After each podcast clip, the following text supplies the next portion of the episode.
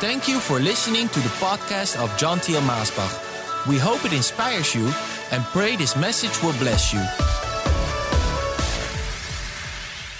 We are talking about the season of Pentecost. And I don't just want to reflect back and just look back as I'm in a museum looking back to something ancient, something in a glass cabinet that looks so beautiful, but it cannot have any oxygen because then it would corrode and it would disappear. No, my friend, Pentecost, the Holy Spirit is alive today in the church, the true church, the living church of Jesus Christ. And we see a mighty revival of Pentecost all around the world as believers are seeking the Lord. As they are on their knees, on their faces before Him, He is pouring out Pentecost. He is pouring out the Holy Spirit in their lives today, and it's making all the difference. And we need it. Oh, we desperately need it. I tell you, I would not want to live without the power of Pentecost in my life. And I surely would not dare to preach the gospel or to go to any nation to proclaim Christ without knowing that it is the Holy Spirit, the unction, the Holy Spirit's anointing on my life that is working in me and through me. Let's directly read that famous portion of Scripture that we are so most likely to read in these days, but you can read it all year round. But let's read it in Acts chapter 2, verses 1 through 4. And when I read it, I don't want you to just think back of those days of old, but I want you to say amen, amen, which means yes, this is how it is, so is it, and believe that this is for your life. This is what God is doing in you. He is pouring out the Holy Spirit in you, over you, in your marriage, your family, your ministry. Hallelujah. When the day of Pentecost had fully come, they were all with one accord in one place. And suddenly there came a sound from heaven as of a rushing mighty wind, and it filled the whole house where they were sitting. Then there appeared to them divided tongues as of fire, and one sat upon each of them. And they were all filled with the Holy Spirit and began to speak with other tongues as the Spirit gave them utterance. What a mighty portion of Scripture for us today. And again, I want to tell you, this is not some ancient script of the past. This is something that is relevant today for the Church of Jesus Christ. Well, we are talking about signs of the season. It was Pentecost, and there was a great need of it. The Lord comes when there is a great need for Him to come. And there was a great need for Him to come. It was Pentecost. It was a great celebration. They were celebrating that feast, that harvest feast that was given in the Old Testament. And there was an unusual big crowd, the Bible says, on that day of Pentecost, when they all gathered together in Jerusalem. And they had come from all parts and all around, speaking all different kinds of languages to celebrate the celebration of Pentecost. And there was a great need at that day. Jesus had died. Jesus had risen out of the grave. Jesus had ascended unto heaven. And those believers, they were there. They had the assignment upon their lives to go into the world and to preach the gospel. Isn't it wonderful that Jesus told them, He said, go into the world. He didn't tell them, just go through Jerusalem and to Israel. He said, go to every nation, go to every tongue, every tribe, go into all the world and proclaim the gospel. He had given them a humongous task. Oh, I tell you, what a challenge. There, in olden days, they didn't have airplanes, they didn't have internet, they didn't have telephones, and yet they were given the assignment to go into all the world and to preach the gospel to every nation. What an assignment. I tell you, how impossible for them to fulfill that assignment. The Lord asked them something that was just impossible to do. But you know, He knew it was impossible for them, but He also knew what he was about to give to them. He was about to pour out the Holy Spirit in their lives, and that would make all the difference. When the Lord gives you an assignment, and that assignment is so impossible, yes, oh, praise God that it is impossible for you to do. If you could do it in your own strength, with your own wisdom and talents, you didn't need God to do it at all, and it would not be a work of God, it would be a work of man. We are not doing a work of man. We are not just doing what is possible in the natural sphere. We are in the work of God. We are in the work of doing the impossible. Hallelujah, my dear friend. But how can we do it? Without the anointing and the power of Pentecost. I hope you start to see in your life how desperately you need the power of Pentecost, how you need the anointing of the Lord upon your life. I tell you, maybe you say, well, John, yes, well, I don't have the assignment to go all around the world. I don't have to go to India or to some other nation to preach the gospel, so I don't need that power of Pentecost as you need it. You're wrong, my friend. You could not reach your neighbor without the working of the Holy Spirit. You could not reach your family without the working of the Holy Spirit. Oh, don't think that you can work in your area without the Holy Spirit and you can bring people to salvation. We cannot bring people to salvation. We cannot save anyone. It is the work of the Holy Spirit. He saves people. Oh, it is through the blood of Jesus and the accomplished work of Jesus. And it's the Holy Spirit that works that in the hearts and in the minds of man. And we can only seed people with the good life. We can seed them with the word of God. And then the Holy Spirit can do something. He can speak through us as we give our mouth, as we give our tongue to Him to work through. But we cannot do it. Oh, you cannot reach no one. You cannot do anything without the working of the Holy Spirit. So there was a great need in that day of Pentecost when we think back of it so many thousands of years ago. But also there's a great need today. And there's a great need around the world. But there's also a great need for every individual believer for this working of the Holy Spirit. So it was Pentecost. There was a great need of the working of the Lord. Oh, hallelujah. There was an unusual crowd and multitude that had gathered together. Oh, we know Peter when he was sitting around the fire. And they said, you were also with that Jesus. Well, he denied Christ 3 times. How could that same Peter, unchanged, without the power of Pentecost, stand up on the day of Pentecost in his own strength and power and preach to that great, huge multitude that had gathered from all these nations to celebrate Pentecost? He could not have done it. If he denied Christ at that fire, that campfire, when that maid accused him of being with Christ, I tell you, he would deny Christ now in standing in front of that multitude. But there was something different. There was something that had changed. It was not Peter standing there in his strength. No, he had found out that in his strength he could not do it.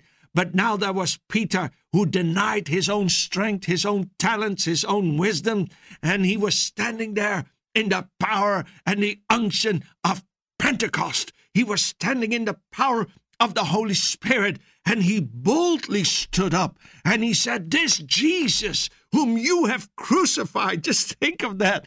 He was saying that there in Jerusalem, "This Jesus that you have crucified, yet the Father has chosen him to be the Savior of mankind. You need to repent." And it says every word that came out of his mouth was like an arrow that hit the mark, and it pierced the hearts of men. And at the end of his speech, of his preaching, they all cried out and they said, "Oh, what must we do that we will be saved?" And 3,000 gave their hearts to the Lord. It was so impossible. Oh, just as impossible as it is today. And it is as possible today as it was possible in that day when there is the Holy Spirit working. Oh, my dear friend, God comes when there is a great need for Him to come. And then it says something important. It says, they were all And the New Translation says together in one place. But the olden translation says they were all in one accord in one place. Being together in one place does not bring us always in one accord. It doesn't mean that we are all in one accord. It says they were all in one accord. Oh, because of the crisis, the corona crisis, we could not have gatherings in our church buildings. We were all scattered in our different houses, and we had to celebrate Easter and celebrate Good Friday with communion being scattered in our different houses. But yet we were in one accord, one accord.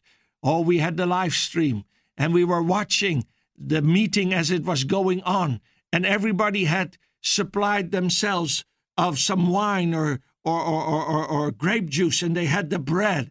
And as we were celebrating it, each and every family in their own house, we were yet in one accord because we were one in Christ, one heart, one longing, one spirit, one name, the name of Jesus.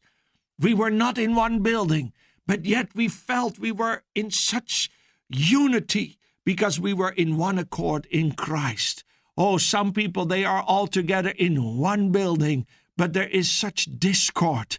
Oh, one is fighting for his rights here. One believes that he is better than the other there. One is angry because he believes the Scripture should be differently explained and the doctrine should change. And oh, there are so many things that are dividing the Church of Jesus Christ. And that's why we are lacking the power.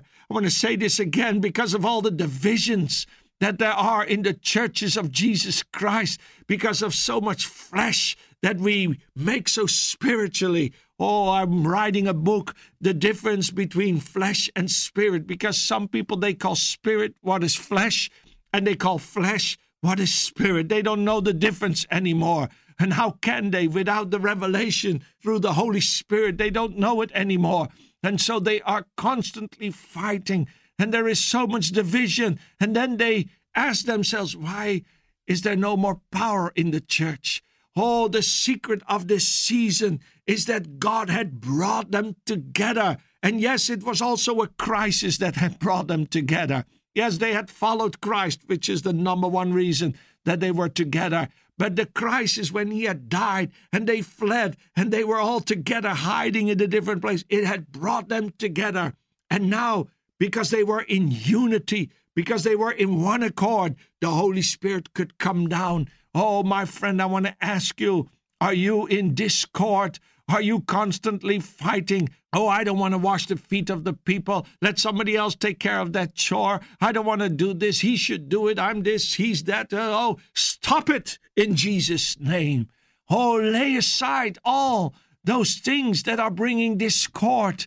Oh, give it unto the Lord and come into unity again. Kneel together in front of the altar. Kneel together in your marriage. Kneel together again in your family. Don't let one stand and the other stand and rise up against each other, but kneel humbly before the Lord and come into one accord. It says they were in one accord and in one building. It is so important for us to know that if we want to experience revival in our family, in our church, we need to come into one accord, and we need to lay aside all those things of the mind, of the flesh, which is not giving glory to Christ. And when it comes to it, it's not building the church at all. Well, they were in unity. They were in union. They were together. And what were they doing together? They were praying together.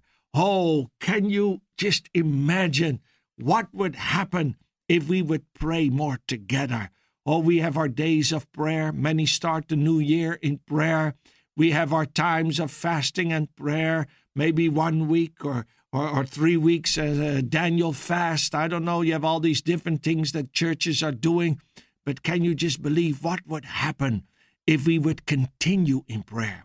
If we would persevere in prayer, if we would not leave prayer until we would have received what we are asking for, I tell you, something would change. I think you would agree with me. Don't you have to agree?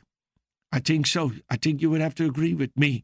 If you just think back, what if on that day I didn't watch that movie, I didn't go to spend time with my friends or family, but I would have stayed on my knees and I would have prayed, something would have broken, something would have come, something would have changed. I think we can all agree on this. And I just say, Lord, oh, help us to stay in prayer and in an attitude of prayer and in thanksgiving.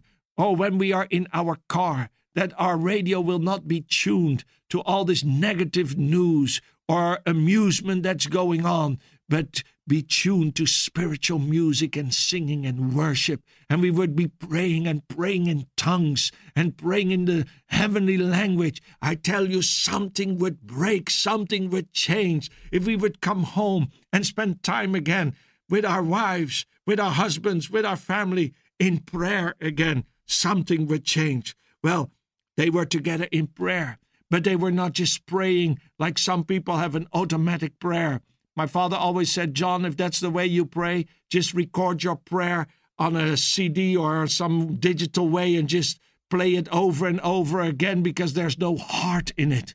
A prayer needs to come from the heart. But they were praying with a secret ingredient that we need today, and it's called expectation. There was a quietude of expectation that adds something.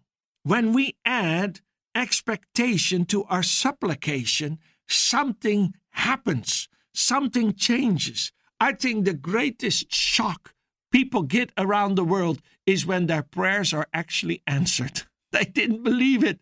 They didn't thought it was possible. They were praying for it, oh, for days, for months, for years. But when it came, they were surprised, and they just could not believe it.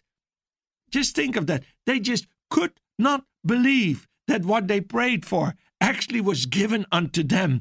That means there was no expectation in the prayer.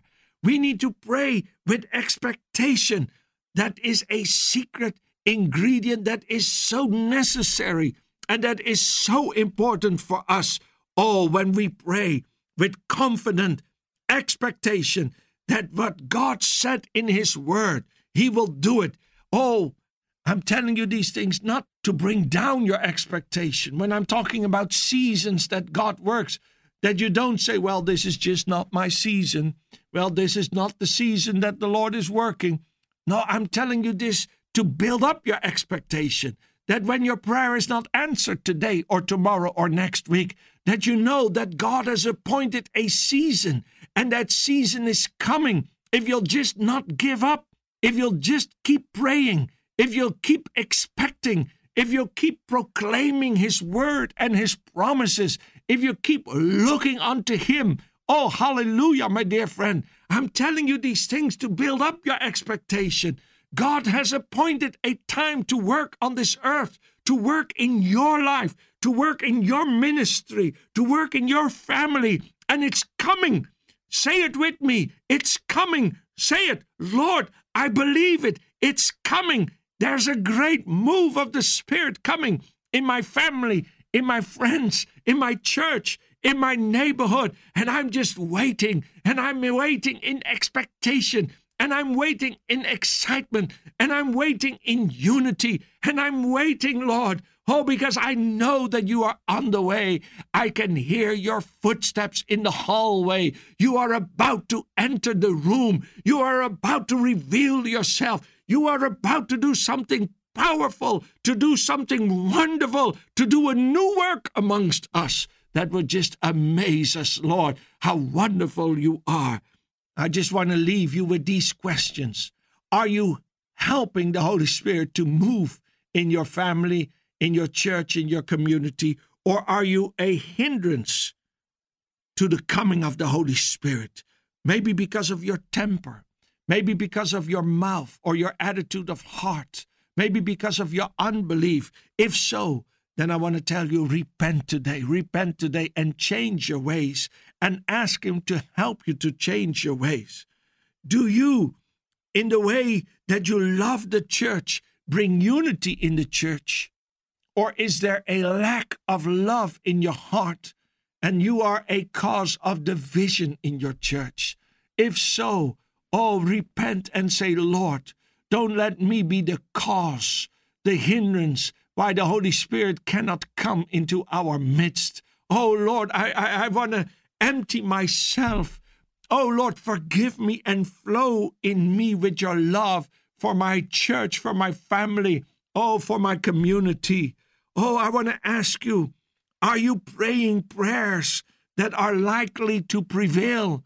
Or are your prayers just naming all the negative and all the things that are just bringing down a wet blanket on revival? Oh, let your prayers, and especially those prayers that you do in the midst of the congregation, let them be faith-building.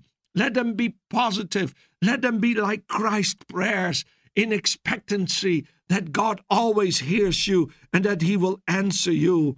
Are you expecting a blessing of God? Or if you're honest, you're not expecting anything at all anymore. Oh, because of this world crisis, so many people, oh, in one way, yes, I'm glad for this, saying Jesus is coming back soon. But because of this, many are not expecting God to do anything anymore in our days. They are just expecting things to grow dim and dark. They are just expecting darkness to prevail. They are just expecting the church to go into hiding and to leave every stage where they can proclaim the gospel in public. And they are just already themselves in hiding. Oh, my friend, are you expecting a blessing in our days?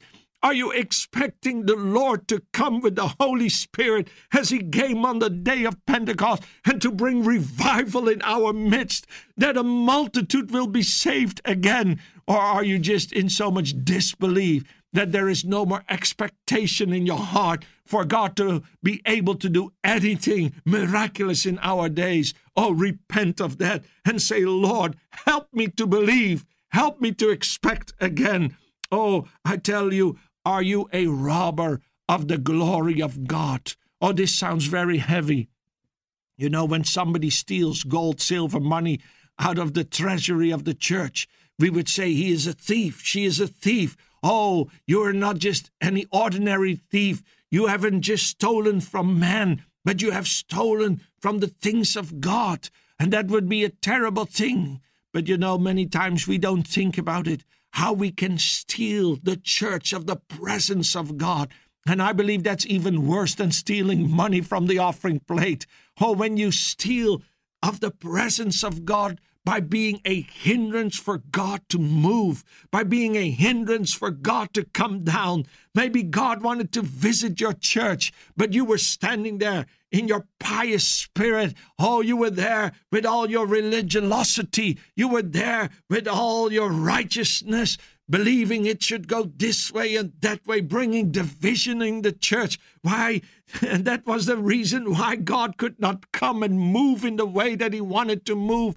Maybe you were so unexpecting, oh, that you even became a part of the sin of unbelief, and you were there in the midst of the church talking that you don't believe anymore for the Spirit to come. You don't believe anymore for a harvest of soul. You don't believe anymore for a revelation of Christ and a revival of the Holy Spirit. And thus you became a hindrance and you became a robber in the church of the presence and the movement of the Holy Spirit. I tell you, repent, my dear friend. Repent and ask the blood of Jesus to cleanse you and to forgive you, and go to your knees and say, Lord, I don't want to be a robber of your glory. I don't want to be a robber of what you want to do in the midst of your congregation. Oh, I want to give myself to become someone that you can work through, someone that you can use as a channel of your glory and your goodness. Oh, I need to stop and I need to pray right now. Oh, Father in heaven, I pray for all those that are listening. Oh, I know most of them, they will be longing for a movement of the Holy Spirit in their lives. And I pray, Lord, that you will come down in this season of Pentecost as they are waiting upon you, as they are in one accord, as they are praying and praying with expectancy. Oh, Lord, suddenly come down in a mighty rushing wind, Lord, and blow through their spirit. Let the breath of God blow upon their spirit. upon their mind. Let it bring something wonderful new in their life, that they will rise up like Peter on the day of Pentecost and boldly proclaim Christ to this world, to their family, to their colleagues and students. Oh, Lord, I pray for them. I also ask, Lord, for those that have become a hindrance of your presence and of your moving in this day. Oh, Lord, that you will bring them to repentance, that they will go to their knees instead of being an obstacle. Lord, that they will become a promoter, that they will become a channel of your glory, your light, and your goodness. In Jesus' name, Lord, forgive us for all those days that we were working against you, even when we thought we were working with you. And Lord, let us truly become an instrument in your hands, and let the power of Pentecost bring the change in this world today, that the gospel of Jesus will be proclaimed not through the power of man or the wisdom of man, but through the utterance and the power of the working and the unction of the Holy Spirit, so that multitudes will come to Christ in this day that we are living in. I thank you, you will do it. In Jesus' name, amen.